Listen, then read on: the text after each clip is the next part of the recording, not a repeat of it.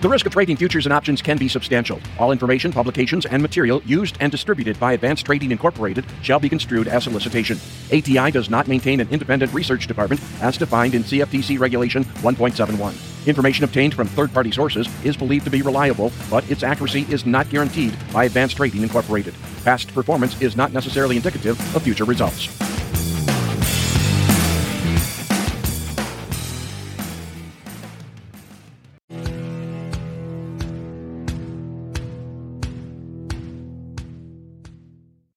Good morning, Tommy Grisafi, ATI Pro Media. We have an action packed show for you. I want to welcome the folks from Facebook. I want to welcome the folks from X. I want to welcome welcome the folks from YouTube. And what else do we have out there? LinkedIn. Don't be afraid to ask us a question. We'll get to those at the end of the show. We have a big show today. Farmers are pissed in France. Now, this has been a trend. We've seen it come. It started in the Netherlands, Canada, Germany, mm-hmm. Poland, other places, France. What's going on, boys and girls? We got an action-packed show. Brady mm. cattle. Brady's going to talk cattle. We got June cattle on the move. All the cattle's on their move. The back month of the feeders come roaring up yesterday. Grains are down. That's going to upset people, and that might be part of why those farmers are upset. We had some economic data come out. All that and more. Welcome to the show, guys. Morning, Tom. I just popped Rick out. Rick was in the show. He didn't even know it. I could hear the folks talking in the background. Oh my gosh. We're Producer gonna, hey, Rick, two star demotion. Look at hands up. All right, new, let's get new rule. If you're in the show during live, you got to give a one minute. You know monologue. what? Let's so be ready, in. Rick. Joe. Rick, you want to be to the show? Come on, bring him in the show. Hi, Rick. hey guys, how you doing? Bad? Guys, it's this is a... how the magic works right here. That's right. Tell it's us what's going on day. over there at uh, Bloomington Corporate, sir. Well, we we have a nice break in the weather. We've gotten through last uh, week was incredible. As, as you know, Connor got uh, two inches of ice down in his place, and we're all rejoicing. We're getting rain, but it's a fog. We'll take fog any day. Don't have to shovel fog, and it's great. I, but uh, yeah, I know you got an action-packed show. We're going to get back to you guys and let you carry on. I couldn't figure out what that noise was in the background. I thought uh, I didn't know what it was, and I'm like, "You want to be on the stage? We'll get you on." Thanks, buddy. Thanks for everything you do. All right. Uh, yeah, thank God uh, no one was uh, misbehaving. So speaking of misbehaving, I was down in Nashville. I got to host uh, Scott the Cow Guy. What what an interesting deal. I mean, this is live, right? There's 100 people watching. I love it. But there's, you know, when you do a show like that, there's close to, uh, uh, hold on, I got to remove uh, Rick's mic there. Hold on, let me remove him. Something's going on. Okay, there he is. He's truly removed now. Uh, it, it's interesting. When you're on a show like that, you're on a stage and there's only one person with you with the with the mics but there's eight people in the control booth and there's about four people uh, helping design the show and everything else. One thing i did learn connor brady and all you watching is i am so sure we're doing the right thing with these live at nines because the way information travels and markets move and to box it up and make it perfect for tv the world's not perfect. And so people want live and we're live. Connor what's going on in the world? Yes sir. Let's jump right into it. First thing we got a flash sale 100,000 metric tons cake and meal to unknown destination. Good to see the flash sales are getting few and far between. I think did we have a corn sale Monday and before that, Tommy, I can't remember the last one we've had. So good to see. We'll keep rocking and rolling there. Other one you touched on a little bit. The French farmers are riding. They are driving uh, equipment to Paris. They're blocking roads, throwing vegetables. What are they so mad about, Tommy? You know, the thing I can think of is this: as as the world becomes changes, or some people use the word woke. I don't know. I I've I've been exposed a lot the last few days, but 99% of people want to go to the store and see affordable, high quality groceries. And there's that 1% it's like, well, I wouldn't mind paying more because I'm the one who produced that. And I think as farms have gotten larger, you did some research on uh, France. How big is France versus one of the states in America? It's a little bit smaller than the size of Texas. Right. So if all the farmers in Texas were mad and they wanted to drive their tractors to the capital, right? It's a long way from Brady Huck mm-hmm. in Kansas to Washington D.C. That's uh, a long way you, to drive an X9. Yes, yes, and uh, it, this isn't stopping. I don't think it was like a one-off in the Netherlands. I don't think it was a one-off in Canada. I don't think it's a one-off in Poland or uh, somewhere else, and now uh, Germany. I don't think these are one-off events. They're, the world's changing, and farmers are being, you know, they're being talked bad about. Remember what happened in Davos, where that, uh, you know, there's the word genocide, but I think the lady called it ecocide, and she said if you're producing uh, any food, you're pretty much like a bad person. I don't know what the lady eats. It looked like she ate a lot, to be honest with you. So she's getting her calories somewhere. But boy, did she have opinions about how bad farmers were. Uh, that the the ignorance in that statement. I've seen. I haven't seen the one you're talking about, but other ones where it's like we just need to stop farming. The the ignorance just makes me sad. Yeah, well, but, they'll figure it out. Figure yeah. it out. All right. Uh, headlines, we had a little inflation stuff. No big deal. Inflation's kind of calming down. Let's get in the charts. I got to get Brady in here. We got some big time stuff to talk about. Yeah. Before that, Tommy, real quick, that just a quick headline. We got our first ethanol to jet fuel plant opened in Georgia Thursday. So, uh, kind of flying the radar. I feel like we talk a lot about the uh, sustainable aviation fuel regards to soybeans, right? This is going to be mm-hmm. corn ethanol.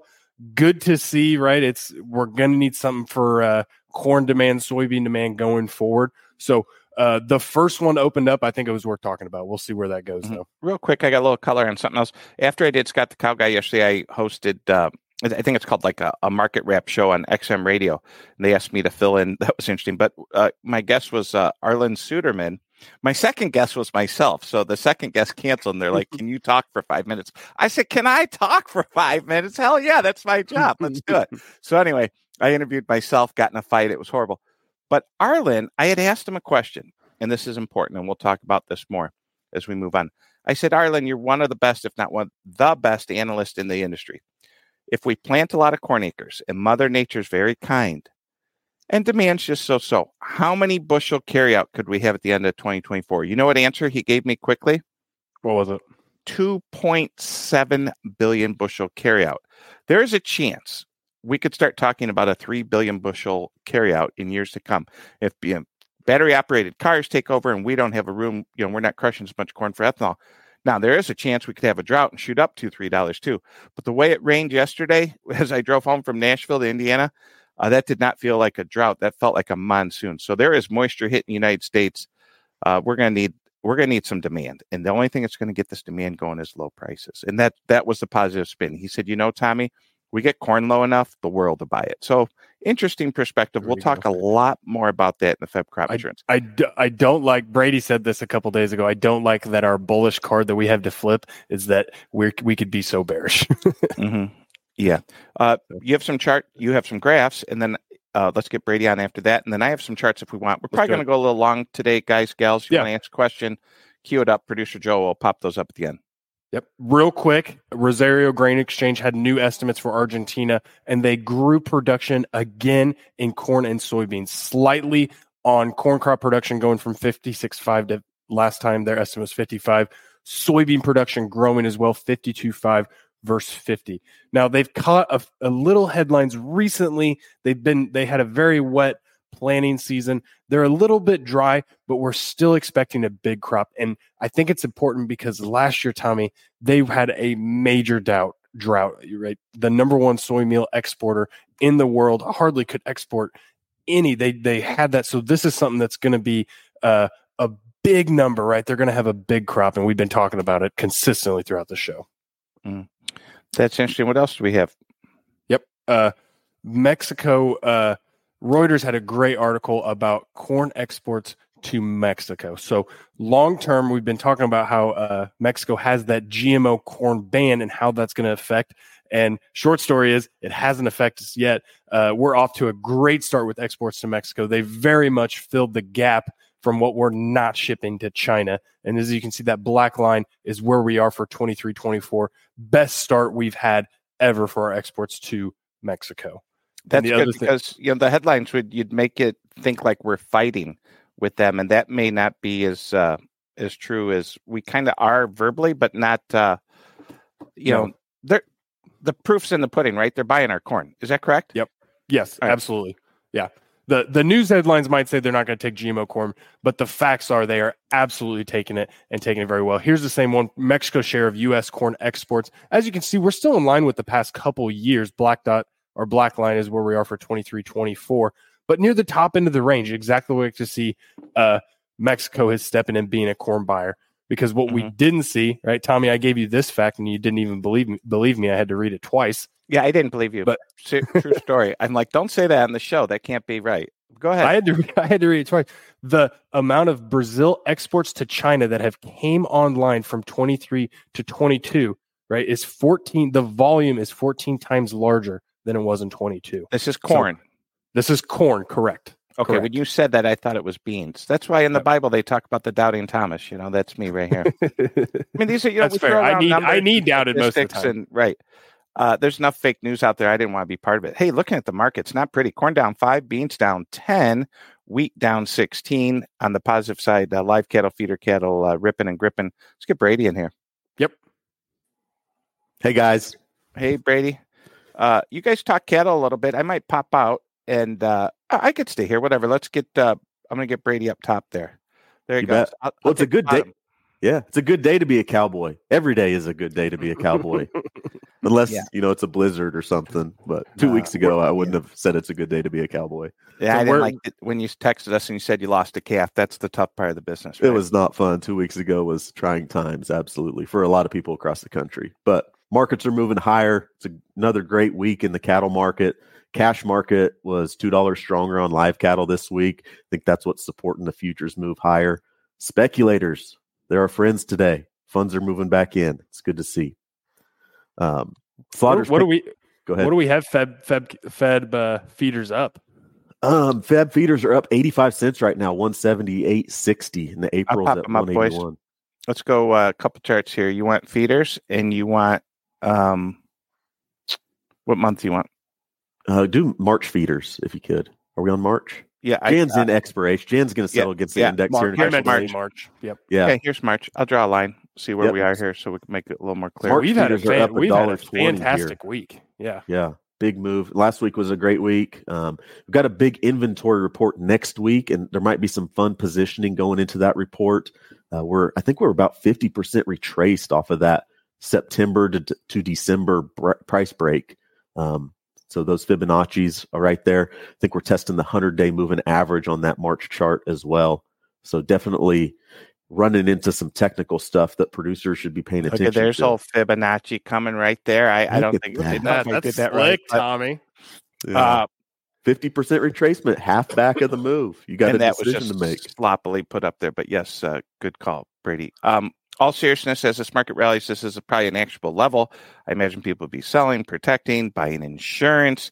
You are a licensed insurance agent. Uh, boy, who who who took it in the pants on that? Uh, how far did we sell off from? Uh, you know, forty dollars, seventy to two ten. I think on that Yeah. March sixty dollars Yeah. sell off roughly. We're, we've retraced thirty bucks of that.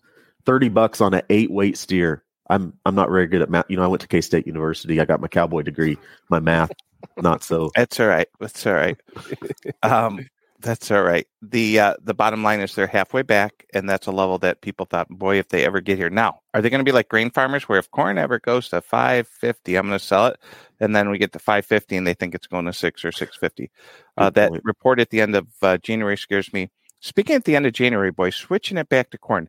We don't have crop insurance, and this farmer has been sitting there uh, unhedged. Going to D's twenty four real quick.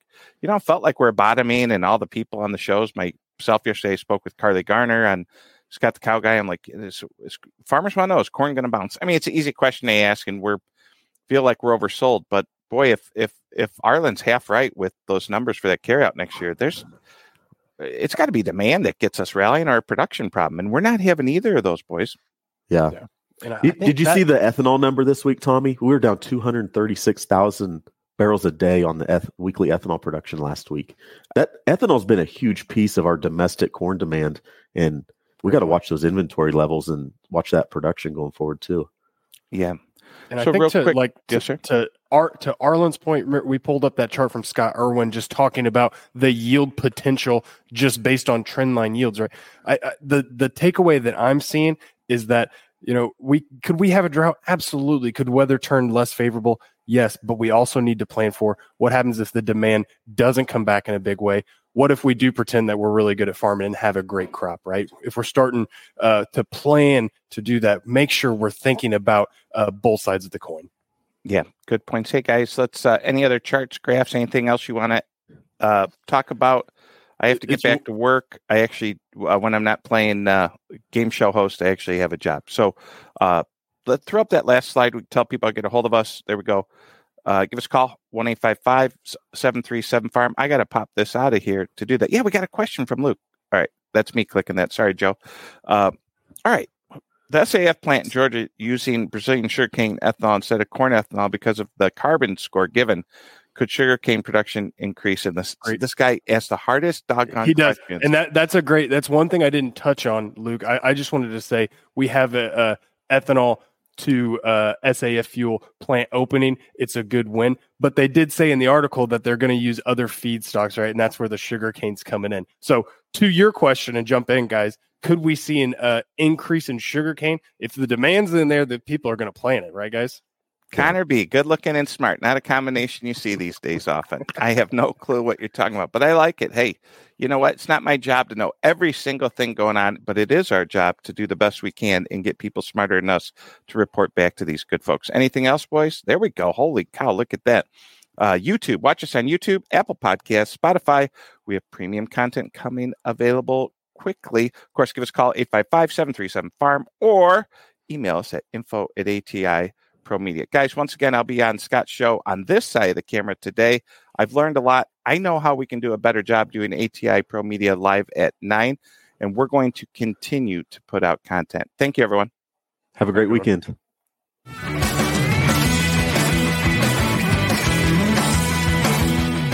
Thanks for joining us. We're here every day, 9 a.m. Central. Don't forget to like and subscribe. We'll see you next time.